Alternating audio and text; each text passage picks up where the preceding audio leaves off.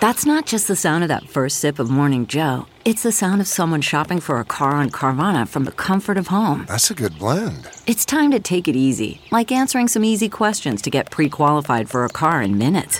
Talk about starting the morning right. Just like customizing your terms so your car fits your budget. Mm-mm-mm. Visit Carvana.com or download the app to experience car shopping the way it should be convenient, comfortable.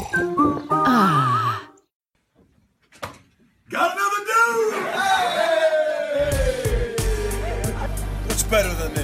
Guys being dudes.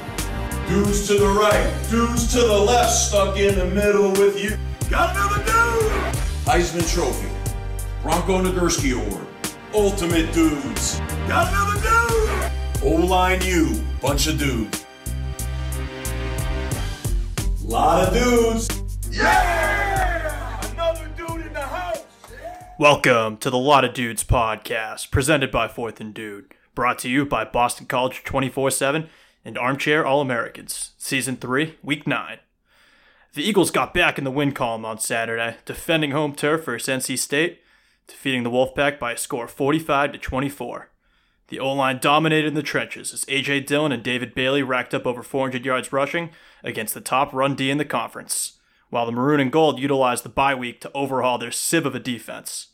On today's episode, we'll discuss whether BC is actually good, talk dude or pood, and get you hyped up to shock the world versus Clemson in Death Valley this weekend. Matt, I am finally back from my European sabbatical. I apologize to the listeners for no pod the last two weeks, but it feels so good to return home to what is now apparently a very good football team.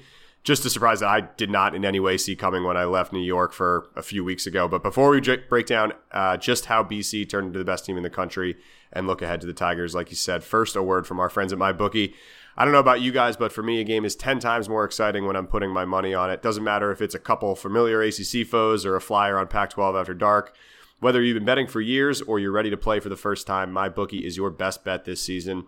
No matter your style, parlays, teasers, live bets, futures, you name it, do the smart thing and go to mybookie.ag because no one gives you more ways to win. Between football season, the World Series kicking off tonight, start of NBA season tonight, NHL season's heating up, it's time to get off the sideline and get in on the action. And if you join right now, MyBookie will double your first deposit. Use promo code CHAIR to activate the offer. That's promo code CHAIR to double your cash. Visit mybookie.ag today. You play, you win, you get paid. Matt, let's just get right into it. What a remarkable performance we saw on Saturday on all sides of the ball. Really looked like a different team out there entirely. I think Stevie Byweeks officially strikes again. Yeah, quick bone to pick with my bookie and the other available betting sites before we get into NC State, Matt. Uh, why is the money line not available? Yeah, I noticed that. I noticed that last night as well. I was trying to do the math on it. Like, I'm sure there's an easy formula, like Fahrenheit to Celsius, of, of you could take the spread and figure out what the line should be, and maybe it's just too high, and Vegas doesn't want to lose all their money. When, spoiler alert, we shock the world in four days. That's what I figured it was. Like they're just trying to protect themselves. Because Correct. Huge downside risk. That's right. going to be a huge payout. You got to figure. Yeah, tell you what, Matt. What a win against NC State. Uh, obviously, we're coming off a couple tough weeks. We knew that you know, it was probably the worst defense we'd seen at Boston College in a really, really long time. And tell you, it feels great to get back in the win column. But the way we did it is also, you know, beyond just winning the football game. These guys, you know, certainly utilized the bye week to their advantage. You know, we, we have the best offensive line in the country. We have the best ground game in the country. And guess what, Matt? We might have a defense. Yeah, it, I mean, again, first and foremost, that was clearly a running win, like I'm sure we'll talk about. But I, I'm with you. I think the story is the defense, and they deserve a lot of love. Finally showed up for the first time all year, plugged in some young guys and fixed a few things over the bye, and it paid off significantly. Some wild stats that came out after the game. So, as bad as we've been through the first six games, we still have 80 tackles for loss on the year, which leads the country. Which I my jaw hit the floor when I saw that, led by our guy Max Richardson, who is third in FBS with tackles for loss. Obviously, next week will be a or this week will be a humongous test and by far the hardest test that we've had so far. But you have to just love what you saw on Saturday. The run defense showed up. The D backs were making plays. There was pressure. We haven't had any of this, you know, throughout the season so far. So really, it looked like a completely different defense. And you know, it does make you wonder where it was because clearly we have the right guys for it. But you know, I can't complain too much. We have it here for the back half of the schedule, and the bye week really paid off. And listen, we, we know NC State is absolute garbage. You know that was that's just not a good football team. They're they're record is what are they four and three now? And Four and three, right? It's, but it's no inflated because they've Yep. you know they have one of the worst strength, strengths of schedule out there. But with that said, it is the ACC, and we're seeing on, on the other side of the conference, you know, more than than in the Atlantic. But there are no easy outs in the ACC, especially when you have you know a backup sophomore walk on quarterback versus a defense that was one of the tops, uh, was the top in the country. Uh, sorry, top in the conference, one of the one of the best Run the defense, top run defense in, the- Exa- yeah, in, the, in the conference. Exactly. And so, you know, a, a, solid run D that knows that we're going to be one dimensional because, again, of our quarterback situation. And it really starts and ends with the offensive line. I mean, you can't say enough good things about what the offensive line did in that game and really what they've done all year. You know, I, I wish there there were more stats that you know, so, so I could give them more accolades. But I, I guess it's a testament when you have two 200 yard rushers. You know, it's it's it's pretty solid, I, I guess. And and again, I mean, this was a de- defense that was giving up 67 rush yards per game, and we hung 429 on them. So Yeah, we we we over, we surpassed their entire season output, which again, I know they didn't play any good running teams, but that's still very impressive. Seven games in. To your point, statistically, I will say the O line's number one stat is that they, I think they lead the country in sacks allowed, or I guess lack of sacks allowed. But otherwise, I'm with you. It's the eye test, and then you just look at the fact that they were clearing lanes all day long. Like obviously, give our running backs a lot of credit. They're phenomenal backs. They're big. They're strong. They're fast. But if you're not getting the holes that they're getting, while they still might put up 100 yards a game, they're not going to put up 400. So while Bailey looked like a video game and AJ Dillon got his three touchdowns and had you know a Heisman stat line, this isn't possible without the guys up front. So just a phenomenal performance, and you know I think that we've come to become used to O line U, and it's nice to see that it continues here. Shout out to Dazio, an offensive line guy. Again, we got offensive line guys in the room, but it's just been it's been a joy to watch uh, really throughout the first seven games. Yeah, and I think I think uh, no hurries, no quarterback hurries, and, and not Right. that uh, Grosel dropped back a ton, but what he did, he had all day to throw. It, and yeah, I mean, it, it's not just obviously it's not just the pass protection, but the but the holes that these guys are opening are, are like nothing I've ever seen before. I mean, we've had some good offensive lines over the years, but you know, for this class that that was largely inexperienced and hadn't you know certainly hadn't played a lot of snaps together as a unit, it's unbelievable how quickly they've come together and, re- and really gelled. So, I mean, we really could beat anyone in the country playing like that offensively. I think. I mean, and, and we really wore those guys down throughout the course of the game. So that's a recipe. To, and if I'm Clemson right now, you know, I, I'm I'm shaking my head a little bit, saying, you know, we got a pretty solid defense, right? But you know, that's that's a damn good offensive line. And throughout the course of a game, if they're going to ground and pound, not just the line, but then you know, you got two 250 pound running backs that are punishing you all all game. I mean.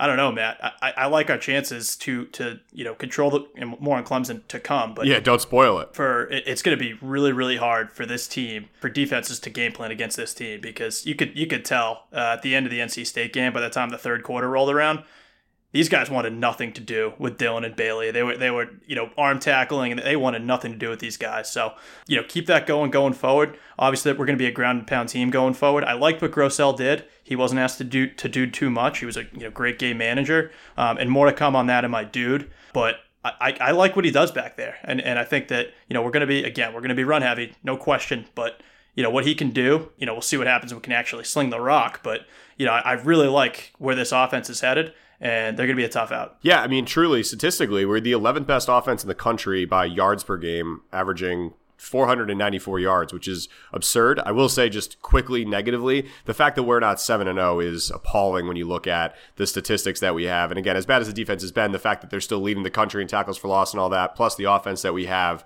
and when you look at the schedule, it also hurts even more too because you know as much as Kansas, we can just say, all right, Kansas was Kansas. It was an aberration, no excuse, but they you know killed us. Whereas we lost by three to both Louisville and Wake in in you know what were clearly winnable games. So it's pretty frustrating to be four and three right now with the with the talent that we have, but at the same time, you know we have whatever a little less than half the year to go, and I think overall we have to feel okay. I'll echo what you say on Grosel. He did everything that you know we needed him to do he's not going to necessarily win any games with with you know you're not going to win any games with him necessarily but he doesn't we don't need that because our offensive line is that good our running game is that good if our defense can just be okay then that's a fine combination and then the other one I want to shout out on the offense is Hunter Long, picked up right where Tommy 12 inch left off. Just a phenomenal tight end, leading the country in a couple different things, or at least, you know, top five, whatever. So that's huge for a young quarterback as that safety net. You saw a couple times there was like a two yard dump off that he then ran for, you know, 40 yards. So overall, a lot of really good things on the offense. I'm, I'm feeling much more positive now than I would have ever guessed uh, after Wake Forest or even after Kansas. So overall, I will. While I'm very unhappy with the record at four and three, I will take how I feel about this football team as we head into the back half. Yeah, thousand percent. And and you know, it's not that surprising. The offense has been putting up, you know, pretty solid numbers all year, especially in the run game. I think the story of this game is is the defense. Coming off the bye week, they were uh, what were they 126th, I think, in in Sounds total right. in total defense, which is really really really bad. There's only 130 FBS teams out there, so you know it, it really seems like in in you know the the coaches, you know they knew they had to do something, right? So I think what they did, and I tweeted this, and I'm glad they listened. Listened is I think they pretty much ripped up the playbook for the first half of the season. They ripped up the the depth chart and said, "All right, who wants to play? Who wants to you know who wants to to, to make plays? Who wants to tackle?" And um, you know, so they mixed up the personnel. They got the, the, the right guys in there. They got the young guys. I mean, that's really the story of the game. I mean, Jason Maitre, is that his name, Matt? Maitre? Yeah, Ma- I don't love Mater? that you're. I don't love that you're spoiling a future segment of mine, but you can, can continue. Yeah, he, I mean, he set the tone obviously with that pick six uh, in the first quarter. There, there was a few other uh, Shitta Sillah. Is, is this also ruining your segment, Matt? Yeah, it all is, Matt. you know what? Hey, Matt, here, I'm just going to segue right in. So, my dude of the week, I'm just going to go with the freshman starters overall. So, like you said, Jason Maitre with the pick six. He also had five tackles and a pass breakup. Matt, what I will say about him, I am absolutely psyched for like the meme potential with the Matra D. Do you, like, do you get it? Because he's on defense. I don't know what that word. Oh, I I no, I've heard the word before. I don't know what it means. It's though. like hors d'oeuvres. It's French, but it's it's it's. I could see it becoming a future Ham Accord. I'll just say that he had his first start was phenomenal. Zion Johnson was the ACC lineman of the week in his first start ever. Paved the way for 400 yards, so you gotta love that. And then you know, like you said, I don't think he started officially in the depth chart, but Shitta Sillah was all over the field.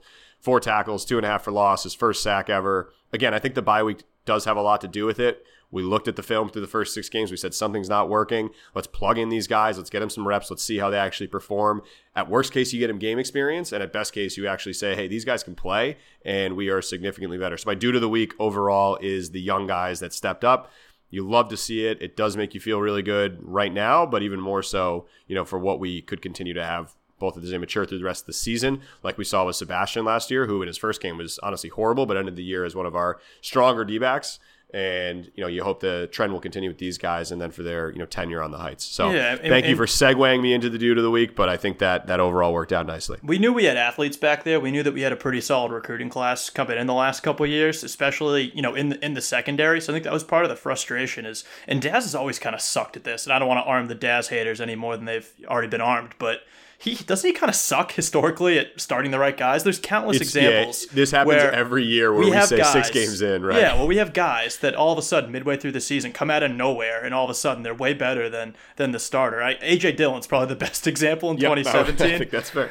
but it seems to happen all the time. Right? We knew there was talent on this roster, and we knew that you know what we what we showed uh, against Kansas is not this Boston College team. It's nowhere close to the talent. So credit to them for for utilizing the bye week to uh, to you know mix it up a little bit and get the right guys in there. There was a couple other guys. DeBerry was another one that was making plays out there. Yeah, I think it was his. He had. I think it was his first start as well, or at least it was. It was by time- far the most minutes. He Yeah, had. it was the first time I'd seen him.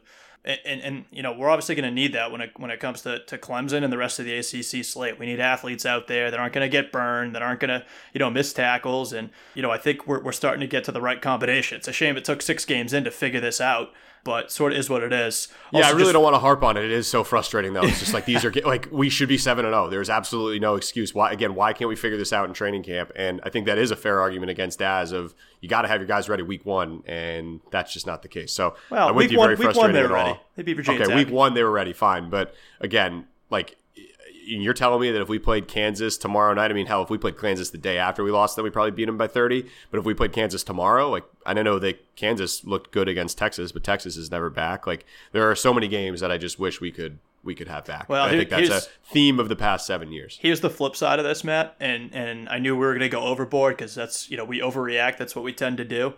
That's got, that's one of the worst offenses I've ever seen. NC State is so Yeah, it was horrible. awful. It looked like an FCS offense, um, and you know obviously we had those those two huge goal line stands that you know helped to also demoralize the Wolfpack. I mean, Wasn't it more? Wasn't it like three? It was, there was a there was like wasn't it three or four uh, fourth and goals that they didn't convert on? Yeah, it was it was something like that. It was, there was two early on in the first half, Right, I guess, quick, back to back. That it was kind of like these guys might never score. So I don't know. I mean, while it's a positive that we figured out how to stop someone, this I, I really do think that NC State may not win another game the rest of the year. That's how bad they were. So I don't want to overreact too much. Well, so I was reading through Reddit after the game, and it sounds like their perspective is that they're actually feeling very positive now because they put in their freshman backup quarterback late in the game. Yeah, we got Leary lit up by that true O'Leary, freshman, and they were like, "Oh my god, this is." guy is amazing." Versus they were playing Hawkman the whole time, who was absolutely terrible. So I think that they have some optimism there as well. But Hawk- yeah, I don't know why Hawkman was getting the ball the the Can you not time. say Hawkman? Hawkman? Again, it's like a superhero, Hawkman. Uh, I just don't. I, I do want to call out Max Richardson too. Uh, what a game again by him. I think he hit for the cycle. He had a billion tackles, a, a sack, a bunch of TFLs, pass swatted at one point. I mean, this that's like his sixth consecutive game in a row where he's just been everywhere. And without him, you know, we'd be in trouble this year. We already are in trouble this year, but we are officially. we uh, without him, I just can't can't state his importance to this defense enough, especially without McDuffie out. And Matt, can we get McDuffie back for yeah, one of these days, man. Come on, honestly, right? Like, I, Yeah, I mean, I don't know what it is. I mean, at this point, it's probably a no go, especially if we're going to get bad weather. But can we trot him out against Clemson and they're going to have no idea what's coming? I mean, I don't know. We'll see. is that your official dude of the week, by the way? No, my dude of the week was the coaching staff, actually. So Okay. I, I was Great. glad that they, they, you know, again, were willing to make adjustments. And, you know, Bill Sheridan, who caught probably more flack than any assistant coach I've ever heard of in my life, um, you know, All basically. deserved. Oh yeah, I mean obviously no no question, but you know that they it, defensively obviously they changed everything up. Offensively they schemed a perfect game plan. They had a couple electric plays. The screenplay to Hunter Long was outstanding. So across the board for for Daz, Bajakian, and Sheridan. Utilizing the bye week as they've done a couple times in a row here. Remember the game against Miami last year where Daz completely outcoached Mark Richt. You know, it seems like he knows what he's doing off of bye week. So I like that to continue going forward. And I tweeted this out, but Matt, you know we play Notre Dame uh, after a bye week, right? Oh, we sure do. So I emoji sure on that one. Yep, I'm with you. I'll go for my dude here. So I know it's kind of a cheap mainstream one, but I have to do it. The throwback unis. They are still so, so, so good. We play great in them. We just look faster. It's an upgrade on every single level. I don't know why MJ isn't pushing to make these the official that we wear again every game. New logo as well. Like on midfield, that logo would look amazing. I do have a feeling that we'll run into him when we're in Clemson this weekend, and this will be item number one on my agenda. Probably I probably like ten things that we need to hash out, but this will definitely be number one. I will say too, I quietly, I think the whites that we wore against Notre Dame at Fenway are even better than the maroons. So it's like a zero effort move at Under Armour to just make you know those the away, the maroons the home. Everyone's happy. We don't have to design any new jerseys. Win, win, win. We would sell so much in the bookstore as the Martin Jarmond collection already has. So that's one that I just don't know why it hasn't happened yet, but. We need to wear those all the time, and the fact that we're not going to be in those in Clemson is the only thing that really worries me about next Saturday. Yeah, you figure it's only a matter of time, and we've been saying this for years now, where MJ is just going to come out and say, "Hey, welcome to your official BC logo and your uniforms, and we're just going to become the throwback." That's that's who BC is going to be. I think he's waiting for the right time. Do you do you remember? Do you remember? Probably this is two or three years ago now. All of the BC sports accounts from you know women's soccer and field hockey, all the way through hockey and and football and basketball. They all tweeted at the same time, like you know, eye emoji, like big news coming tomorrow at noon, and they kept hyping it up, hyping it up, and everyone's like, oh my god, it's finally happening. And then when the day came at noon, they were just like, hey, we all just changed our Twitter handle to now be BC Football News and BC Hoop News, and like that was that was the biggest letdown in the past seven years, which is which is saying something. So again, right this wrong, Martin. There's never been a, a more obvious thing. Like, give the people what they want. It's if you did a poll, bring back the the uh, throwbacks, it'd be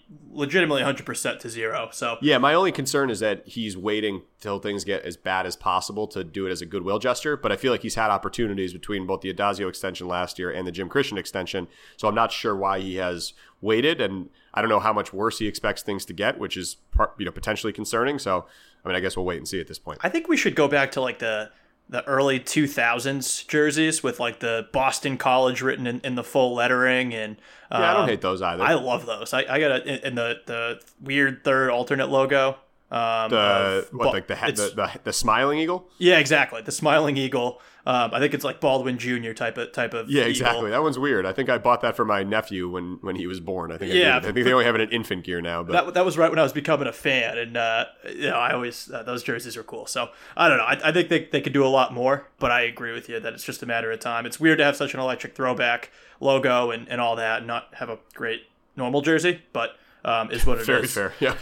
Um, all right, my uh, dude, I touched on it earlier. Um, I love this Grosel guy. Like, you know, we love AB. We're big AB guys, obviously, but there's a reason that that Denny Denny Dimes, I think we're calling him. That's a that's a pencil in nickname right now. Okay, Denny Dimes. I also like Denny all you can eat pancakes. Or That's- I like that a lot. All you can Yep. eat touchdowns. There's a lot of options here. I'll tell you, he can play. It, it- there's a reason that he worked his way up from again, you know, uh, uh, from being a, a sophomore walk on to now, you know, the starting quarterback. And we we saw some flashes. I mean, Uh, he only threw the ball 15 times on, on Saturday, but there was a couple just absolute perfect throws downfield, and, and overall, you know, he's he's a great decision maker. I li- the thing I like best about him is, you know, obviously offense our offensive line gives the quarterback a ton of time in the pocket, and he uses all that. Like he's he's for for a sophomore walk on to be that calm in the pocket and not rushing the ball out. I think that's that's a pretty u- unique characteristic to have. So if our guys can get separation downfield, and you know you, you got to figure that now more than ever, teams are going to be zeroing in on on the run with you know again him in there. He's got a chance to do some damage. I like that Clemson has no tape on him, and we didn't have to use him against NC State. And I think he could have a huge game against Clemson on Saturday. That's my dude. He's going to be my breakout dude next year or next week. Sorry, it's going to have a huge game. Yeah, I mean, we I think we will certainly need that.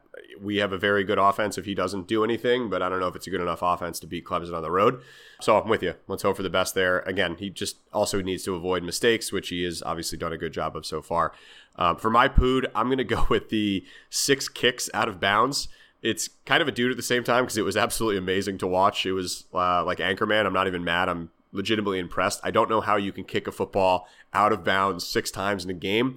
My personal favorite was one of the six was the re-kick after he got the penalty for kicking it out of bounds. Just awesome stuff. Watching Addazio's reaction every time was absolutely incredible. Again, we love the long man, but uh, I appreciate him for for lightening up our, our Saturday there. What started out as a stressful Saturday, really for the first only like 15 minutes before it got pretty relaxing. But a little comic relief never hurt anybody on a on a college football Saturday. Matt, that is also my pood. So I'm going to co sign that one. And I agree with you that watching Steve Addazio's face on that kick in particular, where it got called back and then he re kicked it because it was what, offset, offsetting penalties, which is ridiculous to have a hold and a kick out of bounds in the same play. And he did, what was the number? Is it four or five times? It was four. Well, it was six officially if you count that one. Yeah, which means that if you did it, I guess technically it was only five. I guess, And he's but he done it- physically kicked the ball out six times. He's done it, what, once? Other, uh, like, going back to last Yeah, year? yeah, I don't know This has never been an issue before. He's always been solid. He's been the t- a touchback machine. We haven't had issues with Longman. Um, but I'll tell you what, to have that happen that many times and to still win by 20, we'll take that every day of the week, Matt. It also in college, it's not nearly as bad of a penalty as it is in the NFL, right? Because in the NFL, you go to the 40 versus now they're on the 25 for a. no, it's the 35. In NFL, you go 40 for a legal procedure. Here, you go 35. I'm Correct. saying it's not as big of a. It's, it's only fi- a 10 yard penalty. Uh, I, I guess, yeah. That's one Not way the end of the world, I guess. Yeah. Yeah. I just, I, I would wish they would stop doing that, though. Correct. I just kicked it out of the back of the end zone. Then everyone's happy. But Yeah, well, Yeah, and I think someone said I don't know where I read this, but he was trying to. I don't know if they have an electric returner that he was trying to avoid, so he was trying to kick it to the left side of the field. I, I mean, and I was shocked that Daz didn't pull him. Like, there's got to be between Boomer and, and even Tessitore, someone has to Yeah, be able to right? figure It's out just- how to yeah. kick off in bounds. But um, storyline to watch for for next week, certainly. yeah, uh, definitely agree. I've got a few Eagles in the wild. You got anything that you want to kick off with? Man, I got nothing for Eagles in the Wild this week. It's a right. uh, yeah clean slate for me. All right, I'm going to roll through it quickly. Matt Ryan hurt, so thoughts and prayers to him. Uh, Ky Bowman doing Ky Bowman things in the NBA preseason. Also, shout out to Jared, Reggie, and Jerome. NBA season kicks off as we record tonight. And then, Matt, I'm going to go on a little bit of a tangent here. So, I missed this a few weeks ago, but shout out to Molly from the class of 2013 who was on the latest season of Survivor. I say was because she was Shit, voted are you off. really gonna spoil it?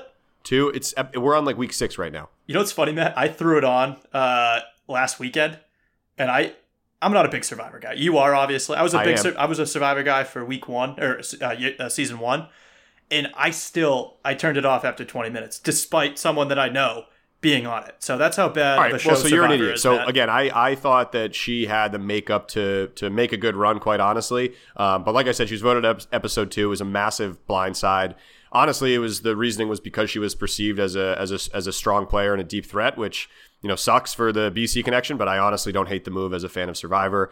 This also means that Elisabeth Hasselbeck reigns supreme as the best BC Survivor of all time. I think she made the top like eight or something back in the Australian Outback. And then, Matt, I did some more research. We had one other BC alumni ever appear on Survivor. Uh, he was voted out first overall in the some, somewhere in season 20. So, not too great of a resume for the Eagles on the island uh, as a whole. Meanwhile, Boston Rob, who is arguably the greatest all time, either him or Sandra, he's in a cameo appearance this season with Sandra, actually. Uh, he's a BU guy, so that's a shame. Everyone should be watching this show. By the way, I know you just trashed it, but it is so good. I Still, tried. It's just, I, I honestly, it's so I good. It's so just hard. well, you, well, you The- can't just the- jump the in. you have to you have to actually watch it from the start and get to know the characters, I- get yeah, to know the. That was the problem. I watched the first episode, and it was the first thirty minutes where people like trying to make a fire, and then someone.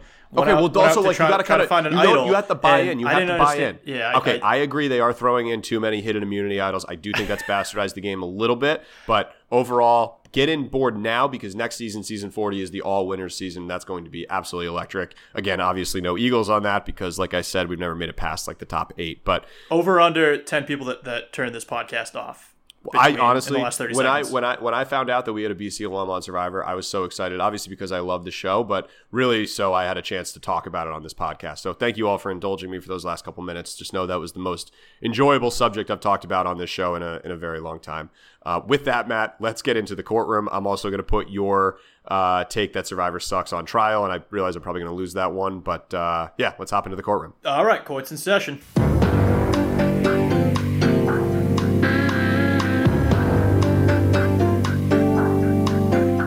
So I don't know where you want to start this. I'm just going to again do kind of a grand indictment, grand jury. The ACC stinks as a whole. Literally, the only good team is Clemson, and they haven't even looked amazing, as we'll touch on in a little bit. Not much to add. It's just no one wants to win the Coastal. No one wants to come in second place in the Atlantic. It's just a, a disaster and, and legitimately one of the worst, I think, Power Five conferences we've seen in a very long time. Yeah, one of the things that's been making the rounds on social media is the coastal circle of suck, um, which has been, you know, one of those things that has always been, oh, if the, if all this stuff comes together, then we can form a perfect circle of everyone that beats everyone.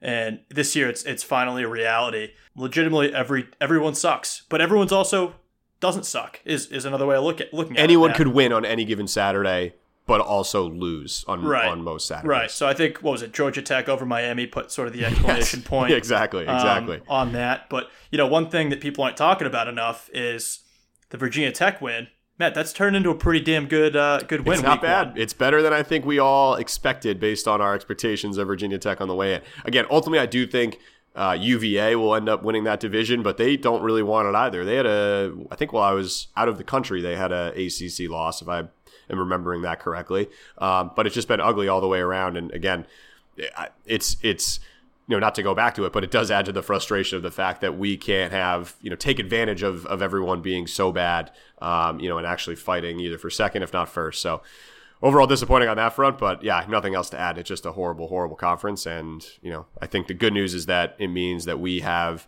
at a minimum three very winnable games remaining on the schedule to get to at least seven regular season, if not more, as we will get into very shortly. Yeah, hundred percent. Yeah, I think Virginia lost to Miami. I think, which wasn't that bad at the time, and then Miami went ahead and lost to Georgia Tech. So, Correct. Um, so yeah. So, uh, and by the way, Virginia Tech. Did you see how that uh, how that game ended? Uh, Virginia Tech versus Was that the UNC, one with the yeah. with the seven overtimes and they like didn't score in half of them? What a ridiculous way to end a football game. So, I, and this is apparently a new rule. I'd never heard of it, and I consider myself to be a pretty big college football fan. When you get to, I think, the fifth overtime, it's no longer put the ball at the 25. It is two point conversions. Wait, And- exclusively? yeah, and whoever didn't score a two point conversion loses. So that's how Virginia Tech won. Wait, you, so you get you you know in in starting a fifth overtime, you literally just get one play. In the fifth overtime, it's yeah, it's do or die, two point conversion. One play. Yeah, I'm I'm 100 I'm 99% sure that's what happened. Yeah. We the game got shut off because it was on Yes in New York, and they flipped over to uh, Yankee playoff coverage, which they lost, which is awesome. Um, so we missed that, but we were I was following at the bar, and I just saw again no points, no points, no points. So that actually makes a lot more sense. Still not good, but can Yeah. at least buy it now. Yeah, I mean, it's just, I, I can't believe that's a real rule. I will say this, too. I mean, with our red zone defense, if we ever make it to overtime, maybe this weekend, I don't know, Matt, I like our Could be. chances in overtime. Be. It, it's It's sort of, you put you put the, the, the fast forward button on it. The team gets the ball at the 25, which was going to happen anyway against our D, Correct. and then we we shut it down. So I'll tell you what, I, I think we could be a team to be, you know, we're one of those teams you don't want to see in overtime, I guess. Yeah, that's a very interesting strategy just in general of almost just again, maybe that's Longman's move. Yeah. Give everyone the ball at the Play 50 for the tie. better with a short field. I Oh, kind of yeah, like that. that too. I was going to say. I'm with play, both, play both for the work. tie. Yeah, play for the tie. Just we'll you extend the game forever to 0-0, right? Because there's no plays that happen. Um, and then the other one, I just I want to give a shout out to Illinois with a humongous upset over Wisconsin uh, this past weekend, the biggest upset of the year in college football. I think, right? I would assume. I mean, Wisconsin was a legitimate playoff threat. So, and Illinois is terrible, but um, shout Before out this to weekend, at least. one of the fourth and dude family, um, which has an Illinois secondary degree. So, good job there. There you go. Uh, yeah, I, I guess in general, I mean, there's a as it is every year. There's a pretty clear divide. Um, but one of the storylines coming out of last week was Clemson dropping to number four in the country despite a 35 point win over Louisville. Right. Um, and we'll get to that. But This is such to me that's such a that that it's it's the most clear and obvious thing that they're just basically saying we don't actually think you're one of the four best teams in the country because you haven't looked that good, but because you're the national champion, if you win out, obviously you get in. Like that's exactly what that's saying, and I think it's it's fair, but it doesn't matter if you're the if you're the defending national champion and you win out, you get in hundred times out of hundred, rightly so. yeah, agreed. I guess last note here Syracuse. What did Syracuse do? They lost to Florida They State. lost no, they lost to Pitt by like hundred. Is that true? Well, they lost. It was only like by six, but they were down big the whole game. They looked absolutely terrible. This was on Friday night. It was on Friday or Thursday night. Yeah, but Oh, they're the, that's they're, right. They're the worst team in, in the ACC right now. I think even Georgia Tech would beat them. Yeah, they only ended up losing by seven, by the way. Yeah, that's what I said. But they were down. I think they got that one with like two minutes left. Oh, that's right. So they lost to score. Pitt last week. They got Florida State this week, which is a very interesting game. So we'll see what happens there. Obviously, you get Taggart on the hot seat. You get Syracuse, that is just awful at football. Someone has to win that game. And um, obviously, we have both of those teams left on our slate. So um, we'll be watching that one down in Clemson on Saturday afternoon. All right. Anything else, or are we good to head into Clemson talk? Yeah, let's uh, let's do it. Court is adjourned. And let's talk defending national champs. All right, so no Blue Chew ad this week. Uh, we don't need it after last week, which is good. I think we're all fully ready to go after watching that NC State performance. But stay tuned. We do have another sponsor uh, joining us next weekend, and not to worry, it is still in the male genitalia family. So all good there. Let's just dive right into the fun facts. These get really difficult on year three because this is obviously now this will be the fifth and sixth fun facts that we're giving respectively on Clemson. So I'm going to go with the student newspaper, The Tiger is one of the oldest in the nation, started in 1907, and it employs 100 people, making it one of the largest news organizations in the South.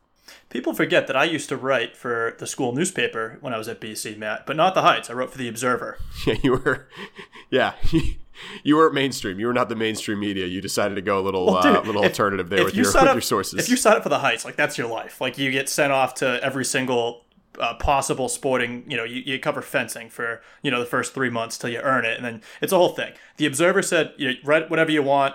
Uh, you know, once a month, and if you if you send it in, great. If not, we'll figure it out. So that was more do my people speed. also know? Do, do people also know that you were the voice of the BC women's basketball team for like four games junior year? four. It was a single game. It was, was a electric. single game. It was actually sorry. a huge overtime win against Penn State. Yeah, and, and I actually called a really good game. Uh, I was the play-by-play guy, which I think is is a good spot for me because if I was the analyst, I don't know that I bring much to the table as, as far as women's basketball. But I had a great man. I was like Meter Perel, uh, and and when they uh, there was a whole buzzer beater situation to force OT, and it was a whole thing. That, that tape has to be out there somewhere on the Yeah, we'll, we'll, we'll call the we'll call the observer we'll call the observer and have. Well, them- that was WZBC. That was the Okay, radio. sorry. But, Fair, but fair, yeah, fair. sa- same thing. All right, so that's a good one there. My fun fact, Matt, the Esso Club, which is where we'll be on Friday afternoon. Um, it's one of Clemson's most famous bars. It's been around forever. It's one of those places you got to go to. Matt, it used to be a gas station. So I saw that's that. A fun That is pretty fun. Yep, Yeah, and I'm fun. a big fan of, of a good, you know, gas station bar. I've been to a couple of them. There's one actually in Charleston. Um, it's called Fuel. It's a great spot. It's an outdoor place. Yeah, is that where you watched the place. That game last year? I think you talked about that one. No, on that the was show the brick. well. That was the Virginia was Tech brick. bar. All right, sorry, yeah, sorry. Fuel's All a good bad. spot. It's outdoor though. It's and a lot of dogs go there and stuff. A great spot. Okay, that's great. Um, let's roll into by far our worst segment of the season so far. Top five plus six man notable. What is this? Pop culture, movies, just kind of anything that Yeah. has anything to do with Clemson. It's a very broad. It's a very broad category. Hard disagree that this is our worst segment. Usually it is, but this one's kind of electric because it's obviously South Carolina. So With that, Okay. I'll kick it well, you go a little broad. Again, for the record, let's just back up. The goal is to have this be Clemson related. You kind of take a lot of liberty and just do anything in the state. So, yeah, if you're doing pop culture related to Charleston and Hootie and the Blowfish and everything else, great. But I think you're kind of not really following the spirit of the game here. so I'll in the one hole here, Matt, I'm going to go ahead and take Hootie and the Blowfish. Yeah, okay, there you go. So you guys all know Hootie, Darius Rucker, probably top five band of all time. It, it probably goes what Zeppelin, um, and then probably Hootie. I mean, I, I put him two. That's just me. Um, so so I don't know. I mean, they're as good as it gets. Obviously, they're from Columbia. They met at, at USC, the University. Yeah, they hate Clemson. South They hate Carolina. Clemson. They do, which is relevant to this week. We're playing Clemson. Um, so anyway, I saw these guys live over the summer. They don't. They do a. They did a big reunion tour this summer. They're electric. They're amazing live, and I love Hootie and the Blowfish. And that's that's my first selection there, Matt. Okay, yeah, good pick. So three weeks ago, or maybe four, four or five weeks ago, they Disney filmed a movie at halftime of the Clemson game. The movie working title is called Safety, which I don't love as a movie name, so maybe they'll fix that before it actually goes live. But um, it's about the life of Ray McElrathbey, who's a former player with a very nice story with Clemson. So during halftime, they brought out a full team of actors dressed as football players for Clemson, and I think Florida Atlantic was the team the other actors were playing as, and they basically did a whole uh, shoot of some tackles and some runbacks and all this good stuff. So filmed that on Clemson's campus, so that is very much within the spirit of this game. And then the second one is a 1974 thriller by the name of Midnight Man, starred Academy Award winner Burt Lancaster. Filmed on Clemson's campus and featured a lot of prominent shots of the stadium as part of the plot and as the background. Burt Lancaster, of course, uh, is named the AFI's 19th best actor of all time, I think. And that's all I have on Midnight Man. Okay, that's a good one there, Matt.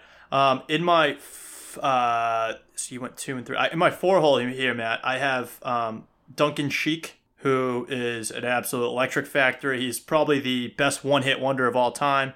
If you guys are fans of '90s music, he sang the pop hit "Barely Breathing." Um, so you guys can can look that one up if you don't know it. It's a great one. Um, so that's him. He is from somewhere in South Carolina as well. Um, and then in my five hole, Matt, I'm going Rob Thomas, who you guys will know as um, uh, the lead singer in Matchbox 20. You guys know Smooth, Carlos Santana, featuring Rob Thomas. He also hails from the great state, uh, the Palmetto State, actually. All right, so just to be clear, you have made this segment basically just be any famous person that's born in South Carolina. So you basically made it easier than the notable alumni. The notable alumni was just a small population. You're taking now the entire state, just so we're clear. Yeah, we, we said pop culture in South Carolina. I think is the I think it was more pop culture in Clemson, but okay. We'll we'll have a we'll have a an owners meeting and uh, when we're down in Clemson this weekend to figure this out for the rest of the year for you guys. With my sixth pick, I will go with Leatherheads. So it's a football movie starring Jim from The Office and George Clooney. Um, was also filmed in very heavily in the surrounding Clemson area, specifically Anderson County, which is where Clemson resides. So that one I count. It's not too much of a roundup. And if it sounds familiar, it's because we mentioned this for Wake Forest as well, because they also filmed a lot of it in Winston Salem. Football, where football podcast all works out. And then only honorable mention I have, Matt, Radio with Cuba Gooding Jr. was also filmed in Anderson County. football movie. That's good. Correct. So I'm more on the football theme than than you are, but Yeah, my honorable mention was Southern Charm. So Okay. uh, Charleston. So Yep. great show Okay. uh, on Bravo. It's a good one there. Yeah, so that's that covers the top five plus six man pop culture in South Carolina. Um, let's move it to a special edition tailgate ability. Uh, sorry, travel ability rankings. Matt, you want to kick it off?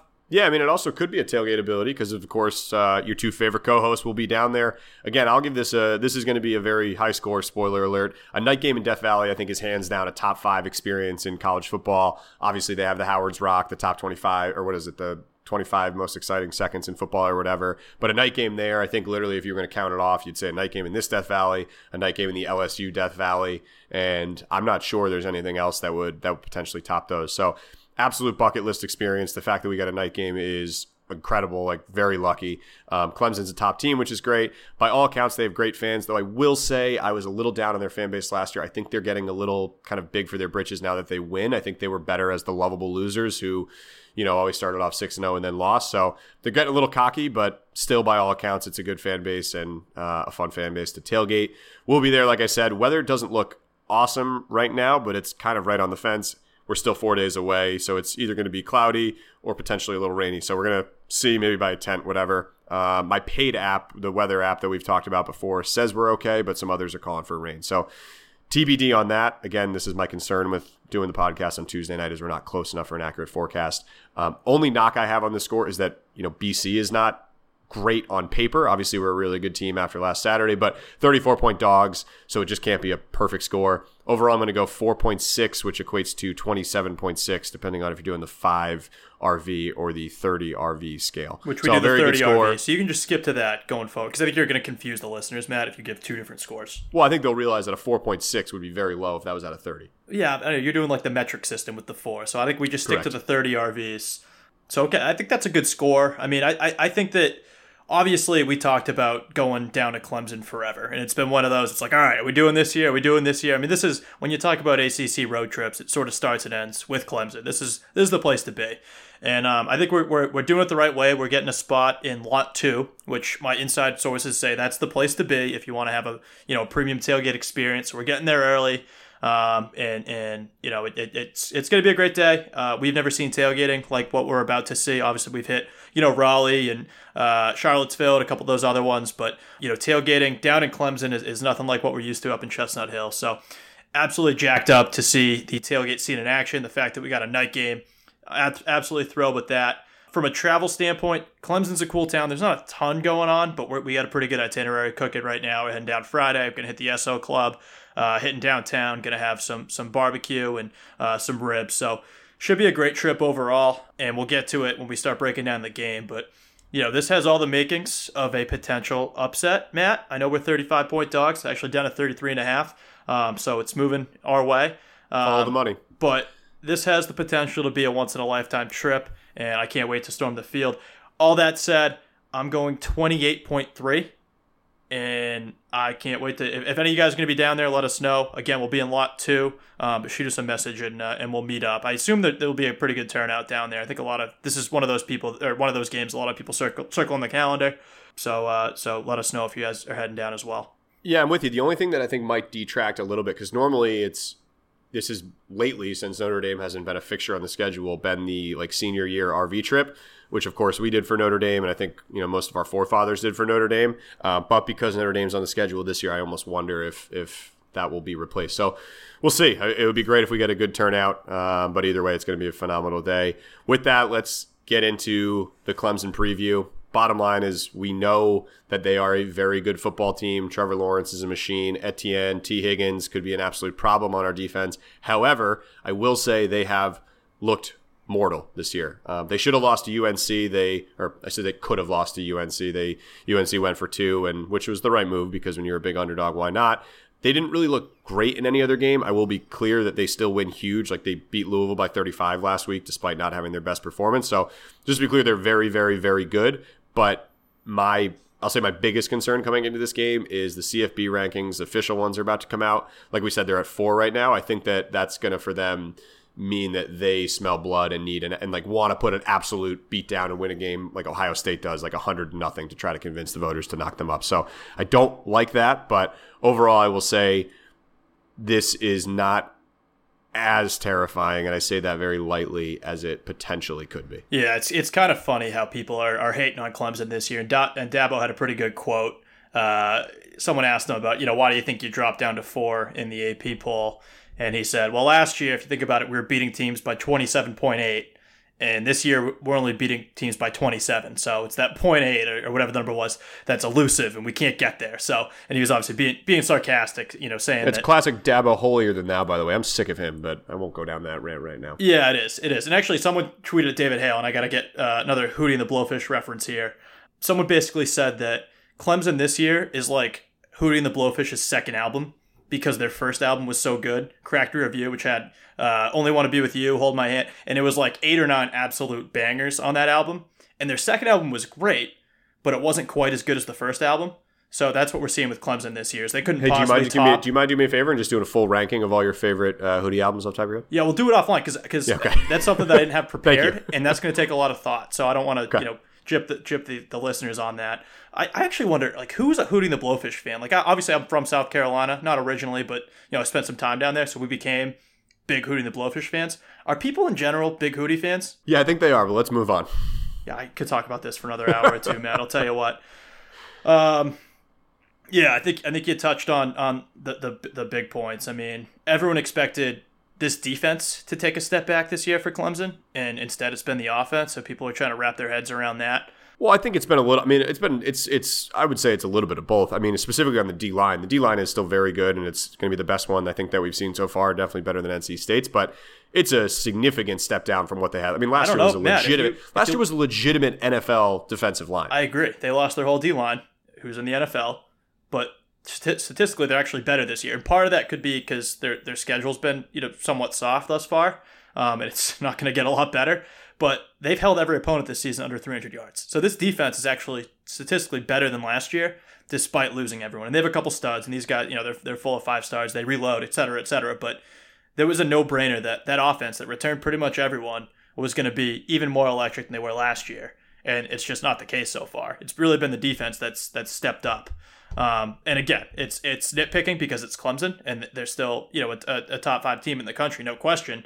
But to your point, they're beatable, and we saw that with UNC. We saw Louisville hung around with them for a half. This wasn't. This didn't really happen last year outside of the Syracuse game when Lawrence got hurt. They blew everyone out. We were the, the closest one they played um, all year long, and, and we were never really in it after the first quarter. So the fact that they're you know ha- they've had some close calls against the likes of again UNC, who's not a good football team, you know shows this, this is a different type of Clemson team and, and one that, that can be knocked off on the on the Yeah, I mean, night. I would say, I would, I would say honestly, and and I would say outside of A and M, and I know we just lost to Louisville, so it's transitive property and all that, but I think we are the second best team they've seen this year, and that's not even saying a lot because A and M is four and three. I know their three losses are, I think, all the top ten teams, so it's you know not horrible, but uh, they have never seen an offensive line and run game as good as what we've offered you know this year. Let me be clear that I am in no way saying it's the same thing, but it's at least the same idea as what we saw with NC State when they came in with the best run defense in the country. Everyone was like, "That's amazing." They didn't play anyone that had a running offense. So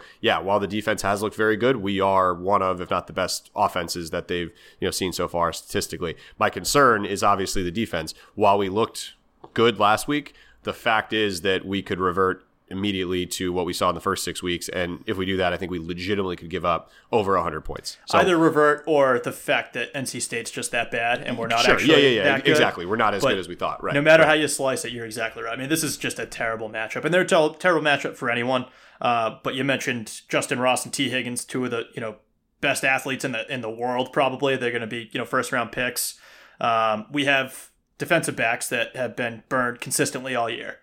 They have Trevor Lawrence, who, if there's one knock on him after his you know Heisman caliber season last year, this year he's been mistake prone. Right when he's when the when the pressure gets on him, he throws picks. We don't really have a D line that can force pressure. Pressure. So it- it's it's sort of like a, and then lastly, I guess they have Travis Etienne who racked up 227 yards on 18 touches last week, including 118 of those Matt that were after contact. And we have a defense that has struggled with tackling. So I just mean, when think you about st- think about the, what right we saw there, against Kansas, right? I Right. mean, like Kansas was all after contact and just all untouched. So I'm with you. There's a lot of terrifying it's- things that those are horrible, horrible match matchups unless we've actually figured out the defense issues. No, I'm, I'm, I mean, I'm completely with you. The only thing I will hang on to as well, and you just talk, talk about like crazy things happening in sports. I love this Richard Yeargin homecoming story. So David Hale wrote a piece on it on ESPN today. I think they filmed a game day piece for it. I don't know if it's aired yet, um, but basically, it's again the the story that we talked about before. Had a terrible car accident. Was a Clemson recruit and played there for I think what th- two or three years. You know, they said he would never play football again, and now here he is back coming home. So you know, you just do think potentially that might add a little bit to the front seven of what we can offer. There's a little extra motivation there. I'm not saying that's necessarily going to be enough, but it's nice to have in our back pocket. I'll just say that much. Yeah, you never know. I mean, he. I don't want to say he hasn't done much. I mean, well, he he hasn't. I mean, he, he wasn't He's a expected leader. to be He's a leader, huge correct. contributor. Yeah, he, he's in there for more than just what he can do on the field. And by the way, it's the fact that he's out there playing football with you know a metal rod in his back is, is enough. But um, I don't know. We'll see. It's it's certainly a potential X factor. You touched on the weather. I think that could be obviously an enormous X factor as well. With the weather being a great equalizer, it sort of takes away their aerial attack potentially. You also Yeah, Travis, I think even I think even with the bad weather though, I don't I don't see it. Uh, I'm talking forecast specifically. No forecast I've seen has shown it raining through the night. It's even like the worst ones are saying it's going to stop at five or six o'clock. So it's pretty much just going to be worst case of like, hey, it pours during the the, tailgate's gonna suck, Although yeah. let me say this, Matt, the tailgate for USC, as you'll recall, yes. was the most rain I have ever seen in Greater Chestnut Hill. And when the game kicked off, it was maybe one of the most beautiful nights I've ever seen at Alumni Stadium. So I'm just saying we are familiar with that sort of thing. Yeah, that game ended okay, right? It did, Matt. So you got the weather that could be a big X factor, regardless of your, your app that you pay ten bucks a month for. Um, you have Travis Etienne, a one-time four dollar purchase, who was banged up uh, against Louisville at the end of at the end of the game last week. Um, it sounds like he's going to be okay, but he did he did limp off the field. If that's something that's lingering, that would certainly be good. And then we touched on it, but uh, the Lawrence has, has thrown a, uh, more picks this year. I think like way more picks this year than he did last year. He's had four last year. He's already up to six or seven, I think it is obviously our defense is is you know really opportunistic. So uh, the, the knock on Lawrence this year is that he's trying to do too much, and I think part of it could be because he set the bar so high last year that he's you know trying to live up to the Heisman numbers, and uh, a lot of the a lot of the picks that have, have been a result of throwing into double coverage when the checkdown's been available. So I don't know. I, I think that if we can scheme against that and force them to you know try to make the big throw, our defense again has proven to be opportunistic. So if they can make them pay for that, you know, that, that, if we can win the turnover battle, I guess that's probably our only chance at winning this thing. So that's something to watch out for there. That's really the defense. I think offensively, we, we know what we're going to be. Uh, we're going to probably replicate the same blue, uh, the the same game plan that we played against NC State, with the exception of again these guys don't know what's going to hit them with uh, with Denny pancakes. So I don't know. I, I this O line can play with anyone in the country, and I think one big thing to keep an eye on will be tempo. When 'Cuse knocked them off uh, a couple years ago, it was with the same kind of up tempo style. I think they ran like 85 plays, and it got to the point where Clemson just couldn't keep up. We can absolutely play with these guys on offense. So if we do that on offense and we we you know alternate Dillon and Bailey and just punish these guys, I think that's the recipe offensively. Yeah, I hear you. I, I think at the end of the day, I do think that we're going to be able to score enough points to you know put up a competitive number. It's just at the end of the day, it's we're going to be able to score enough to overcome a defense, and is our defense shored up enough that it can limit it to allow us to a number that our offense can overcome. That's the bottom line. I also want to say, Matt, credit to you. Uh, shows a sign of maturity that you did not once mention that Trevor Lawrence looks like the girl from Disturbia. So credit to us. We are slowly growing up. Um, Matt, that's big time you, there. You wrote a tweet that I'm, i was about to launch. Uh, not, Sorry, I was going to launch it probably. Wednesday I'll save it. I won't release the podcast until you. I won't release the podcast until you can tweet it out. It's kind of an edgy tweet, but I think I'm going to go for it. But it is related to Disturbia, so more to come yeah. on that. Okay, that sounds about right. Um, I will just roll right into my predictions. The bottom line, Matt, crazy things happen in sports. Night games are always weird defense is new new in a lot of ways. There's a lot of new guys plugged in, so there's not a lot of film on them. The same way there's not for what are we going with Denny? What you say Denny pancakes? Is that what we're doing? You here? can you can say literally any word after Denny. Grand Slam. The, the Grand Slam. I like the Grand Slam, but that's just me. Um, I don't know if that's too deep of a reference. Like, to, would people know that that would connect back to Denny's immediately? I think it works on the Twitter when you when you put a picture of pancakes next to it. Gotcha. Okay, fair. So something to think about there. Anyways, we do have the best running game and the best offensive line in football. Matt, we're just going to get nuts here. We're going to be in attendance. It's it's going to be just a wild day. We're going to score a lot. They're going to score a lot. We're going to score a little bit more than them. We end the night storming the Tiger Paw, come out of Clemson, Death Valley with a 52 to 49 Boston College win. let's let's just get crazy. 52-49. I, I mean, we have to score. There's no yeah. way we hold them under 40 points, right? I I believe in the 49. The 52, we'll see. I, I don't see why not. I, I am with you, man. I, I love it. Um, I got I got a similar prediction uh, as far as the winning teams go, Matt. I got your your weather app being full of shit. I got a monsoon happening down in Clemson, South Carolina. Yeah, so that's just not going to happen. But okay. completely takes away their passing game. We win the turnover battle. Dillon breaks a couple huge runs, and we're storming the field after an Eagles 28, Clemson 24 walk off victory in Clemson, South Carolina. If this defense holds Clemson to 24 points. It's going to be a monsoon, Matt. That's what happens. I will do something unforgivable. I think you're just making up weather terms at this point. Monsoon isn't honest. a monsoon. That's a lot of rain. It is. It's a it's a real term. I guess I'm saying that you're making up forecasts because there is no forecast that implies it will be that much rain. But I'm with you. I That's like what, again at the end of the day, the, the winning team is what matters. I don't care if we win 52 to 49 or 28 to 24. Matt, I don't have your high tech app. What I have, and I'm looking at it now, I have the iPhone weather app, and okay. it's raining from Friday. It just Thursday says rain for literally yeah 10 days straight. So right. we're, we're in the eye of the storm on okay. Saturday. And that's the technology that I have. It looks like a lot of rain on my app currently. And it looks like that's the type of weather we'll need to, to hold this offense in check. Otherwise, we probably have no shot, Matt. Yeah, but you know what? Look, we we're, we have we have five days till game time. We're going to talk ourselves into it because it's not fun to go down there and say, "Oh yeah, we're going to lose. Maybe we'll cover. Maybe we won't." You got to believe in something, even if it means we're going to get our harps ripped out midway through the first half. But that's not going to happen Thanks again to our sponsors, MyBookie, when betting on the birds to shock the world on Saturday. If you can try to get the money line, please do it. Yeah, MyBookie, Head over to can you please- mybookie.ag. Can you Seriously. please figure out the money line? I mean, there's there's a lot of money to be made. Uh, so hopefully that gets worked out. Use promo code share to double your first deposit. Follow us on Twitter and Instagram at Fourth and Dude on both. I would imagine there will be a heavy amount of activity once we touch down in South Carolina Thursday night and Friday morning. And as always, be sure to keep an eye on our guys at Eagle Insiders BC247. Sign up today to get everything you could possibly need before we head down to Death Valley this weekend. Hope to see everyone down in Clemson. Uh, we'll be down there, like we said. We'll be at the Esso Club Friday night, lot two all day Saturday. I'm bringing a carry on that's just going to be like 150 koozies that I'm trying to get rid of because they've just been sitting in my apartment and the value of them has gone down as you know we have gotten off to a worse start than we hoped. So come on by. We got a lot of them to give away. We love to see uh, see everyone out there. Thanks again for listening. And Matt, I think there's nothing else to say, but it's officially time to shock the world. It's a dude alert, folks.